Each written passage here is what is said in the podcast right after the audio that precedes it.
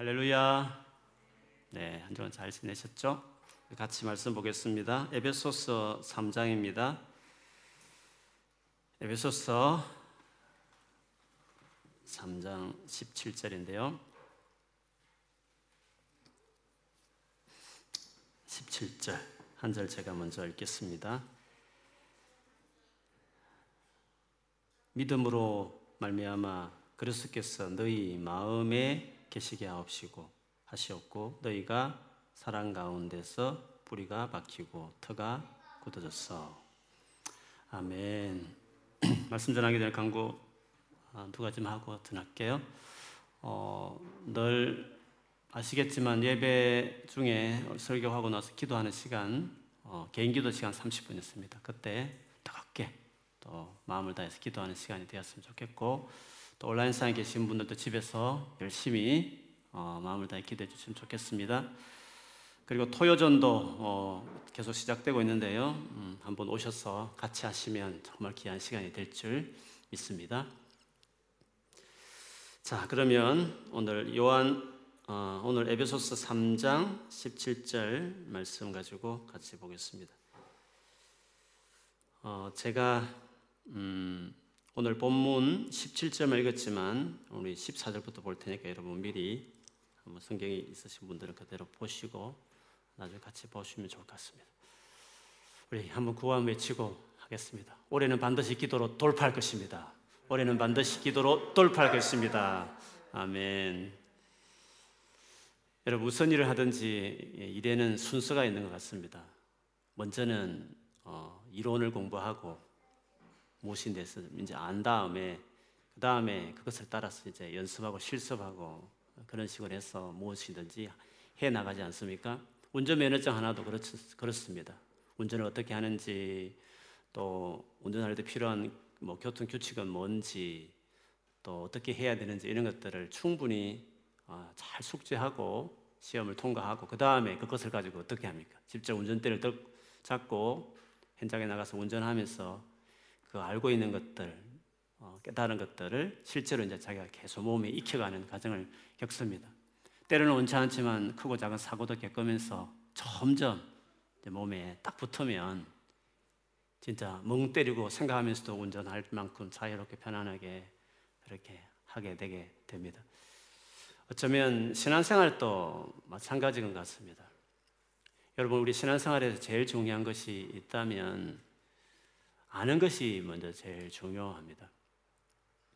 특별히 우리가 믿는 이 믿음이라는 것은 기독교라는 것은 다른 종교와 크게 다른 점이 있습니다. 다른 종교의 뭐 창시자라든지 혹은 그 종교에서 말하는 절대 신이든지 간에 그들이 제일 중요하게 생각하는 것은 우리가 이 땅에 살면 지켜야 될 계명을 중요하게 생각. 당연히 그러니까 이제 말씀, 뭔가 신의 메시지, 중요한 교훈이 중요한 게 되는 거죠. 우리로 본다면 성경과 비슷한 경전이 다 있기 마련입니다. 그것을 이제 우리로 하여금 지키라는 것이죠. 물론 우리에게도 성경이 중요합니다. 그렇죠? 성경을 강조합니다. 그리고 성경 말씀대로 순종해야 된다는 것을 많이 강조합니다. 그런데 우리에게 있어 더 중요한 게 있습니다. 그것은 이 하나님 주신 말씀을 우리가 스스로 지킬 수 없을 만큼 타락했기 때문에 우리가 문제가 많기 때문에 그것을 지킬 수 있도록 하기 위해서 하나님께서 무엇을 하셨나? 은혜를 더 강조한다는 것입니다.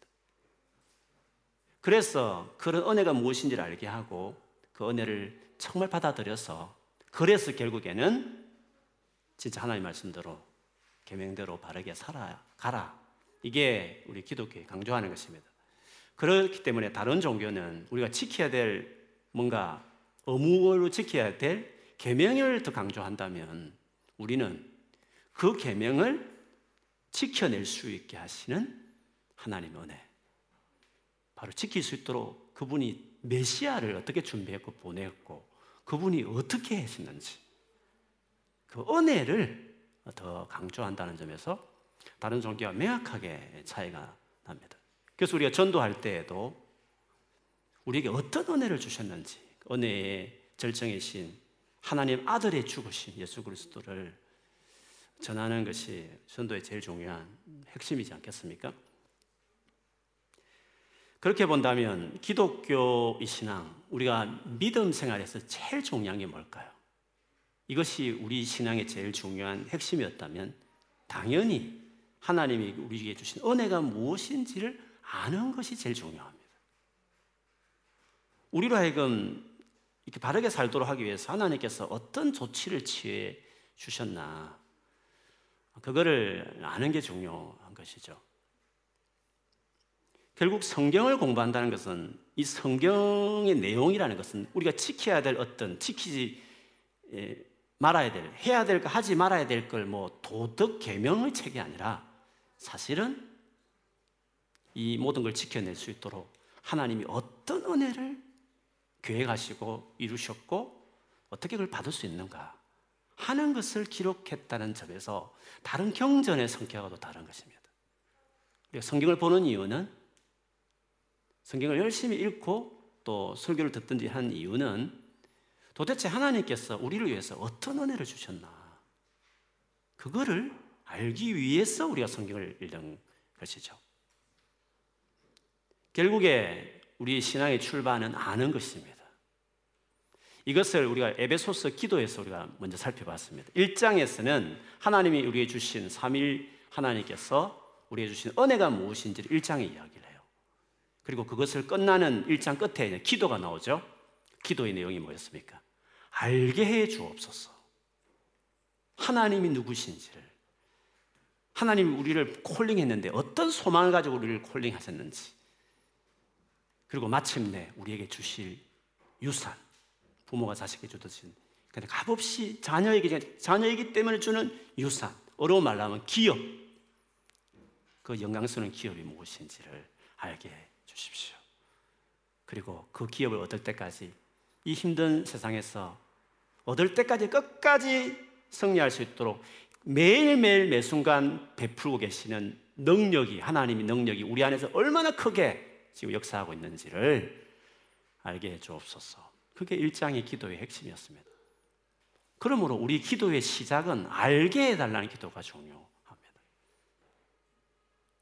성령님 정말 알게 해주십시오. 그게 우리 기도에 정말 중요한 아는 것이 중요하거든요. 그 다음에는 어떻게 하겠습니까? 알게 된 이후에는 그 은혜가 이제 내 안에 실제로 apply 돼야 되는 거잖아요. 그것이 실제 이루어지는 것이 중요하지 않겠어요? 하나님이 그 준비한 주고자 하는 은혜가 어떻게 우리에게 실제가 되느냐가 중요한 것이죠. 그 은혜가 어떻게 실제가 되었는가가 에베소서 2장, 3장에서 이야기하는 것이에요. 그리고 그 2장, 3장 끝을 마무리하면서 또다시 기도가 나오고 있는데 그 기도를 우리가 지금 보고 있는 것입니다. 당연히 이 두 번째 기도는 그 내용이 뭐겠습니까? 우리 자신을 위한 기도입니다. 이 은혜가 어떻게 내 삶 안에 적용되고 이루어지고 풍성하게 나타나게 될 수 있을까? 그것을 위해서 뭐가 필요한가? 무엇을 구해야 되는가? 어떤 일들이 일어나야 되는가? 하는 것을 어, 두 번째 에베소 기도문에서 말하고 있습니다. 그거 첫 번째에 대해서 이 앞번에서 살펴보았습니다. 그거는 오늘 본문 앞에 나오지만 제가 한번 다시 한번 그 내용을 이 두 번째 기도문 전체를 한번 앞으로 또 한 번 더 보겠지만 어, 살핀다는 의미에서 제가 한번 읽어보겠습니다.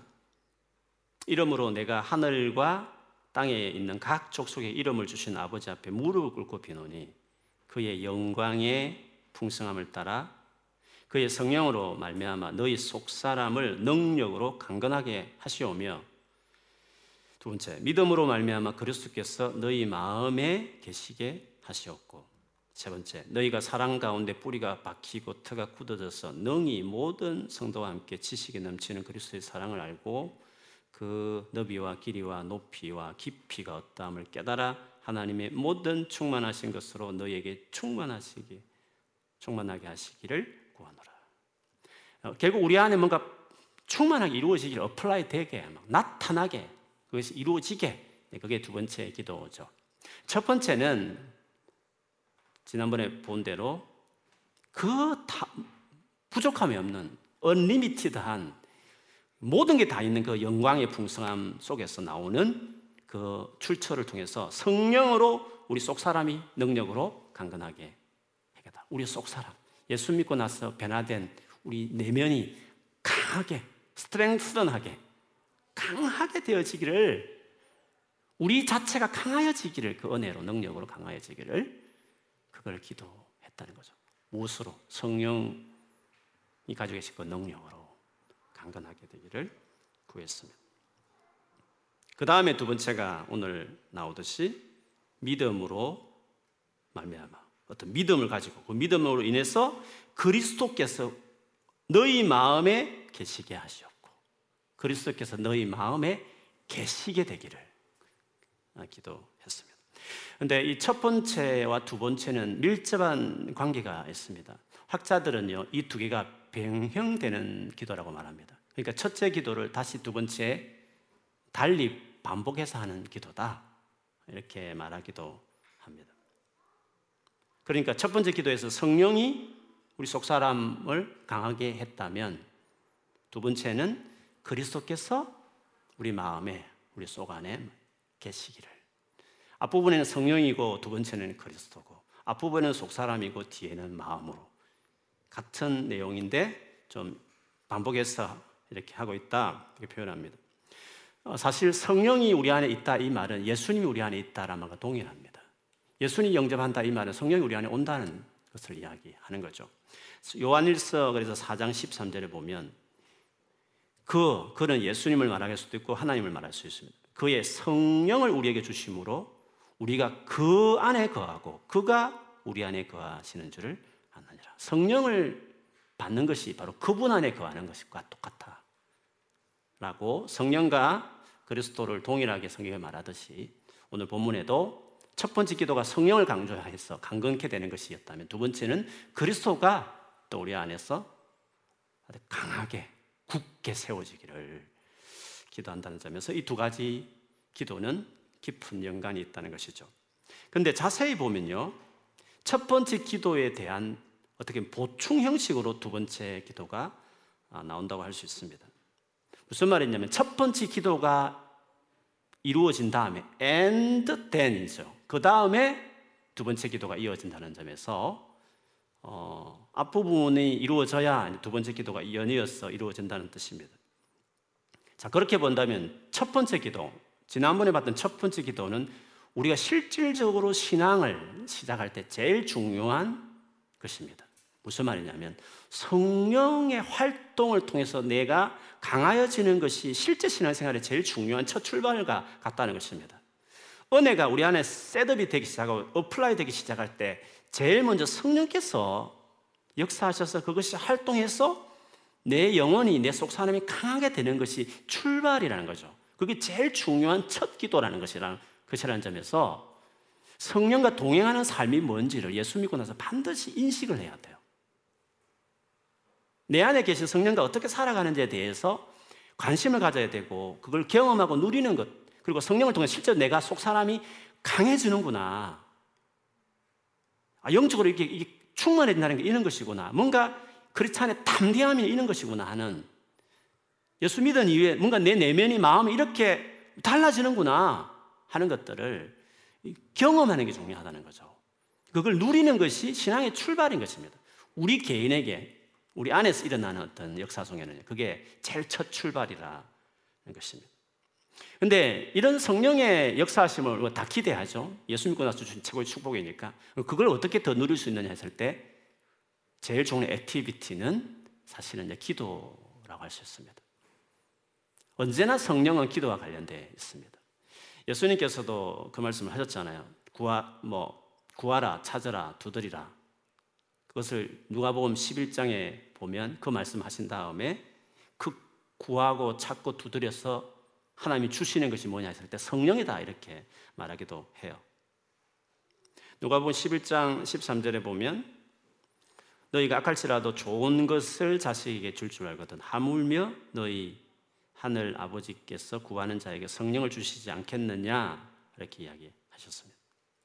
그렇기 때문에 예수 믿고 난 이후에 뭔가 성령과 동행하면서 주님 살아계신 것들을 경험하는 이에서 우리가 빠지지 말아야 될 것이 이 기도입니다.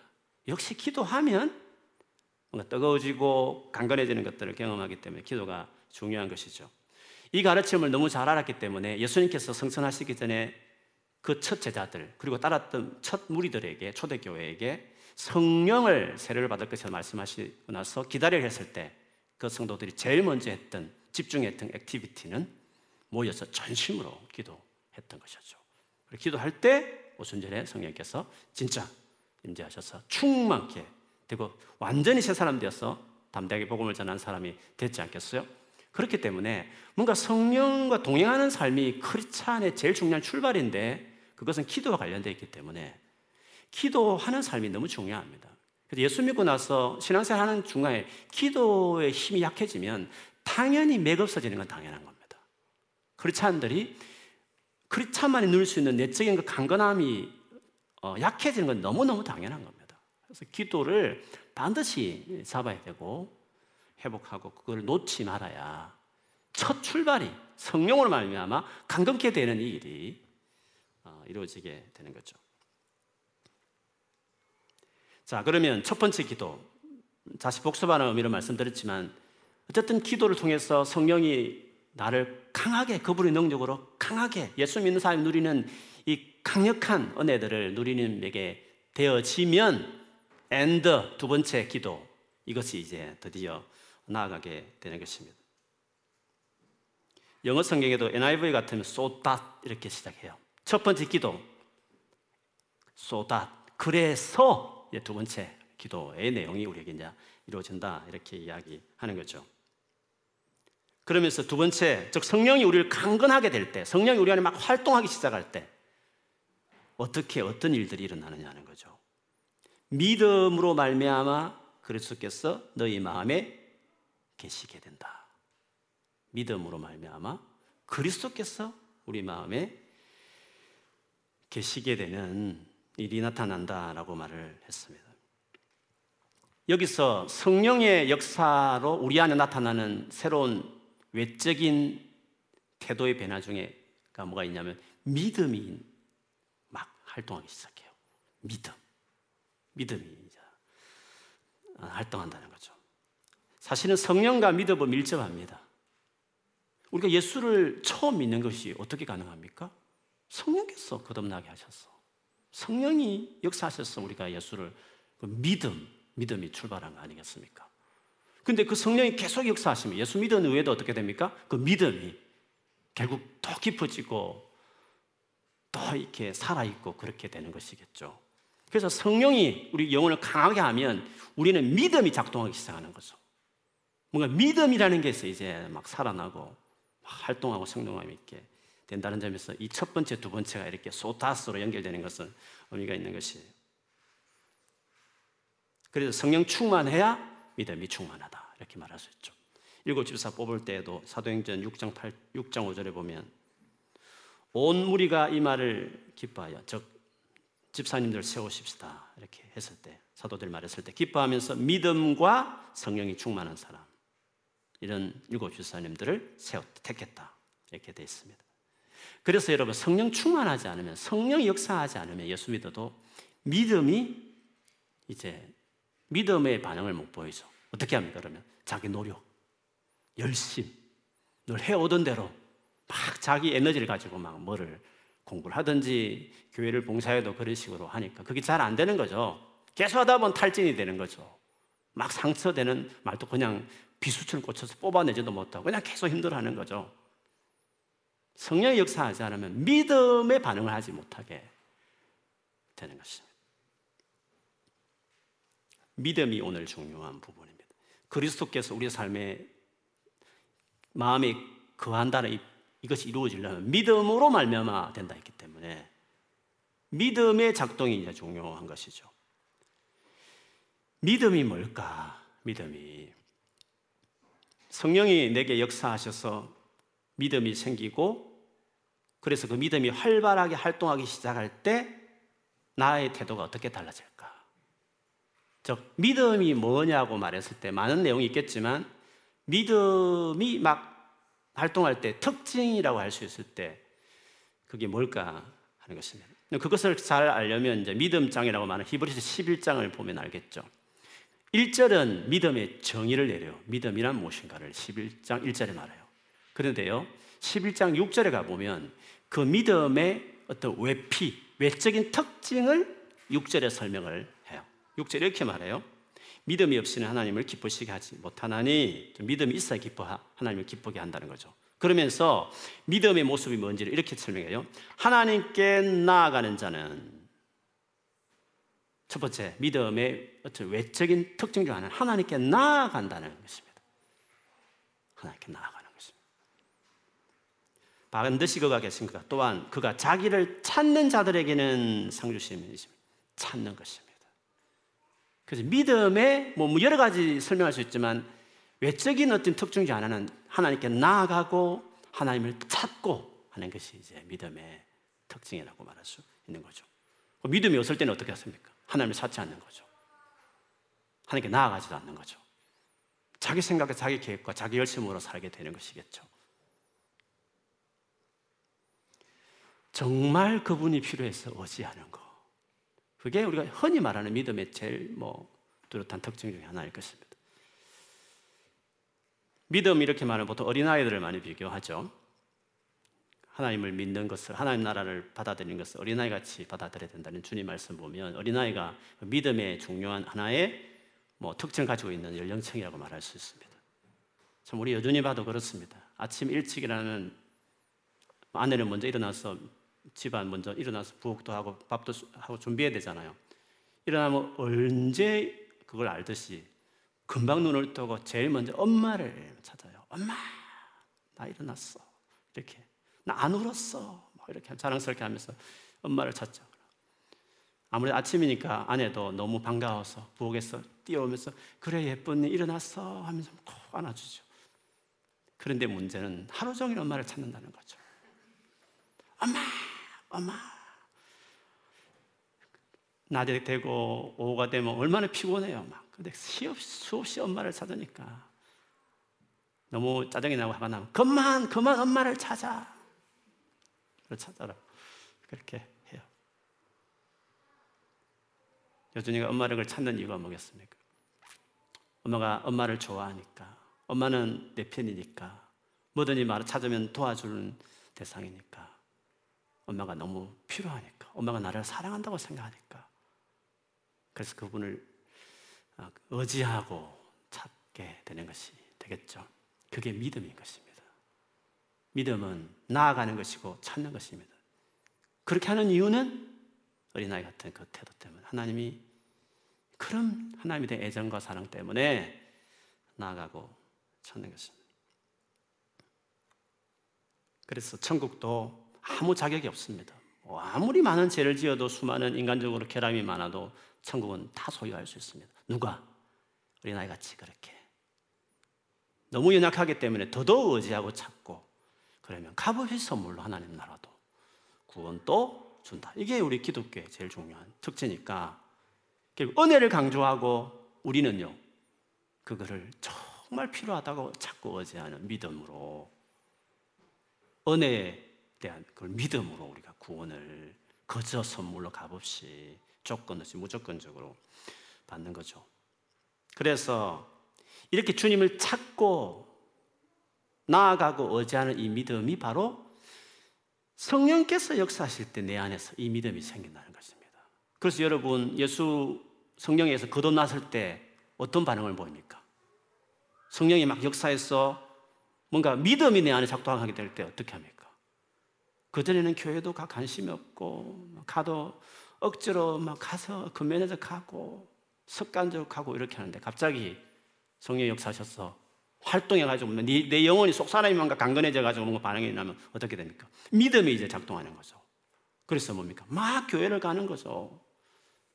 제일 일찍 가서 기다리고 교회에서 뭐 특별한 거 없는데 교회에서 시간 보내기 너무 좋고 즐겁고 교회 봉사하는 것도 진짜 그냥 좋고 뭐 설명은 다 할 수 없지만 어쨌든 성경을 듣고 배우고 이야기하고 나누는 이 자리가 너무 좋고 찬양하는 것도 좋고 그런 거 믿음 하나님에 대해서 찾고 나아가는 그것이 성령이 역사하셨을 때 일어나는 변화라는 것입니다. 근데 믿음을 이해하는 데서 이거 외에도 또 이해해야 될 중요한 한 가지 사실은요. 믿음은 믿음은 성령에 의해서 주어지는 은혜의 선물이라고 말씀하셨잖아요. 성령의 역사심으로 내게 나타나는 어떤 선물처럼 반응이라고 설명을 했습니다. 그런데 그 외에도 믿음은 우리의 결단이기도 합니다. 믿음이. 결단의 성격이 있습니다. 분명히 믿음이 성령에 의해서 시작됩니다. 그리고 그분에 의해서 계속 그분이 능력으로 역사해서 믿음이 계속 활동하는 것도 맞습니다. 그렇다고 해서 나는 아무것도 할 일이 없는 것은 아니라는 것입니다. 무슨 말이냐면 언제는 언제나 저절로 항상 자원해서 언제나 신이 나서 저절로 마치 되는 것처럼 그렇게 되는 것이 아니라는 것입니다. 그러니까 때로는 교회 예배 드리는 것이 귀찮기도 하고 가기 싫지만 그래도 중심에 뭐가 가야 되겠다는 갈급함이 있어서 갈등하면서도 억지로 주님께 나가는 경우도 있다는 거죠. 그래 결단케 하는 것도 믿음이라는 것입니다. 그것이 믿음의 태도다 이렇게 말할 수 있습니다. 그래서 자원하면 기쁨으로 갈 때도 있지만 때로는 내가 결단했어 중요하니까 계속 은혜가 잔잔히 흐르고 있으니까 이제는 내가 의지를 들여서 뭔가 결단하지 않은 그런 식도 믿음의 또 다른 중요한 한 요소다 하는 것을 우리가 같이 기억하는 게 중요할 것입니다. 그거를 가장 잘 보여주는 것이 누가복음 18장 1절부터 시작되는 그 예수님이 드신 비유였습니다.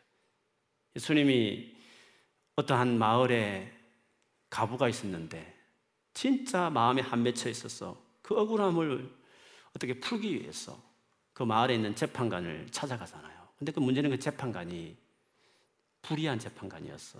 돈 안 주면, 백 없으면 절대 제대로 재판을 안 해주는 그런 못된 재판관이었죠. 그러니까 이 가부가 뭐 아무것도 없는 가부가 찾아간다 해서 뭐 신경을 썼겠어요? 무시하고 그렇겠죠. 그런데 가부는 어떻게 했습니까? 매일 찾아갔다고 성경이 말하고 있어요. 주님이 말씀하셨어. 매일. 그래서 재판관이 너무 귀찮았어. 계속 올 것 같으니까 저 원한을 풀어줘 버려야 되겠다. 해서 풀어주게 되는 거죠. 그러면서 예수님이 그 비유를 말씀하시기를 이게 믿음이다. 인자가 이 세상에 올 때 믿음을 볼 수 있을까? 그 믿음이라는 게 도대체 뭡니까? 거기서 말하는 믿음은 뭡니까?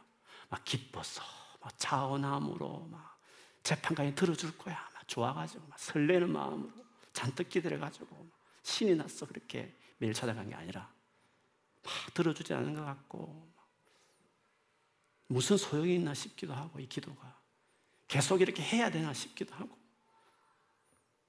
그렇지만 결단하고 또 결심하고 그래도 이것밖에 없다 생각하고 계속 가지 않습니까?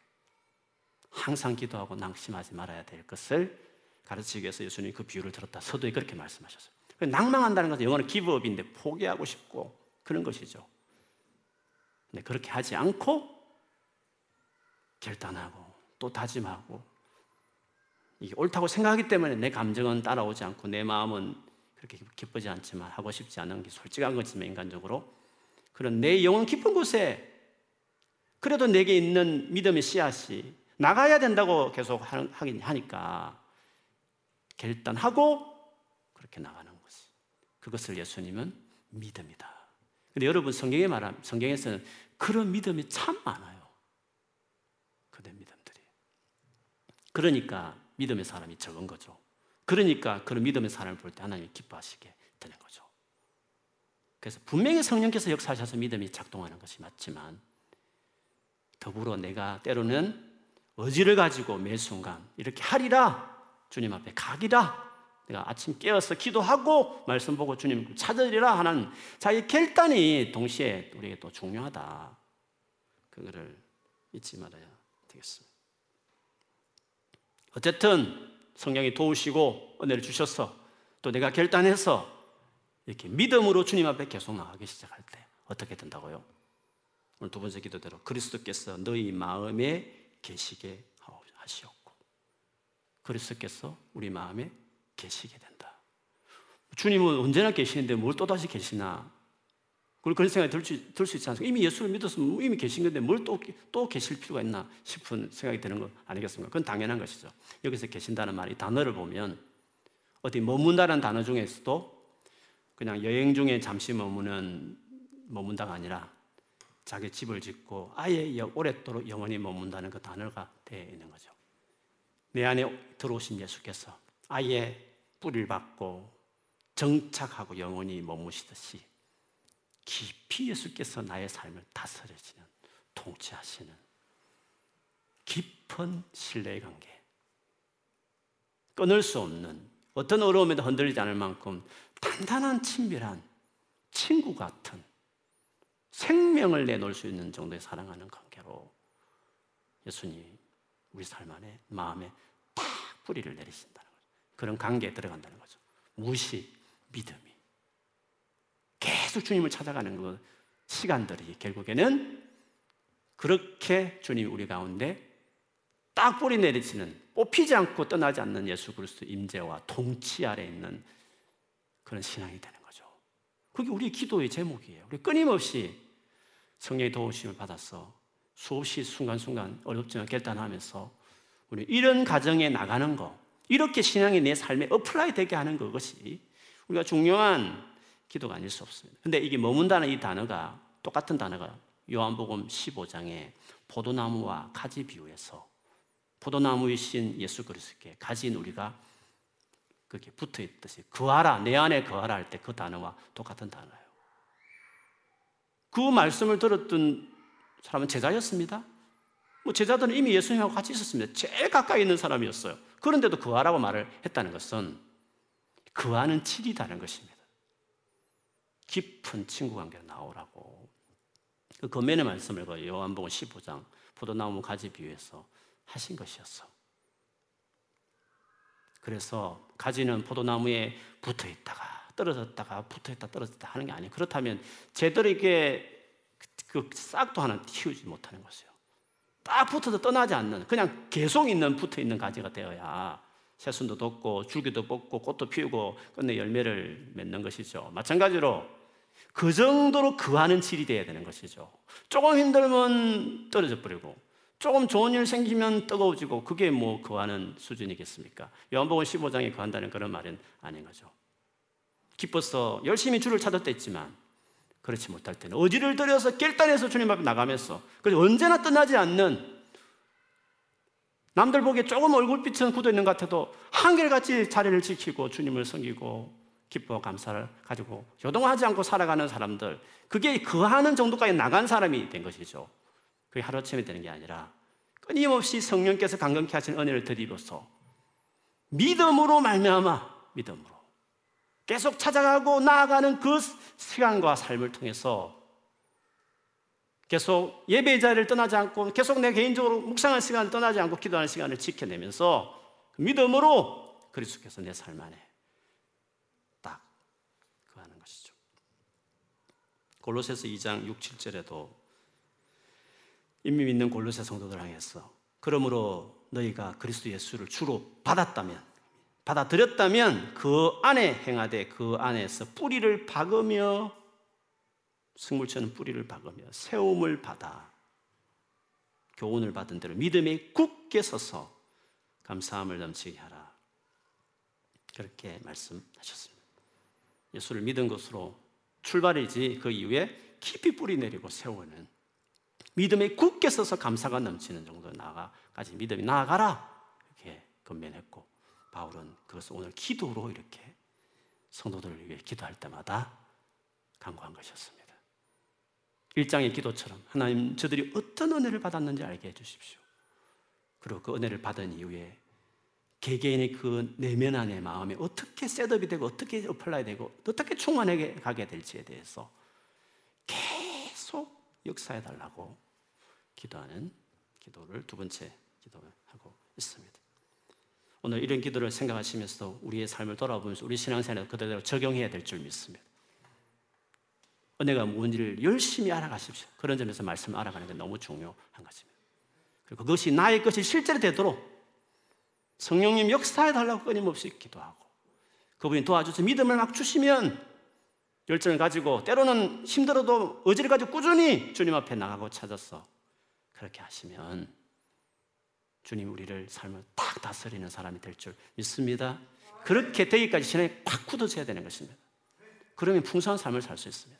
삶을 아무리 어려도 매니해지죠. 뭐 인간적인 상처를 받든지 감당할 수 없는 상황을 만났든지 이것저것 내가 너무 부족해서 내 스스로가 자책이 되든지 간에 관계없이 이렇게 믿음 안에 은혜를 누리게 되면 다 매니지 가능한 것이에요.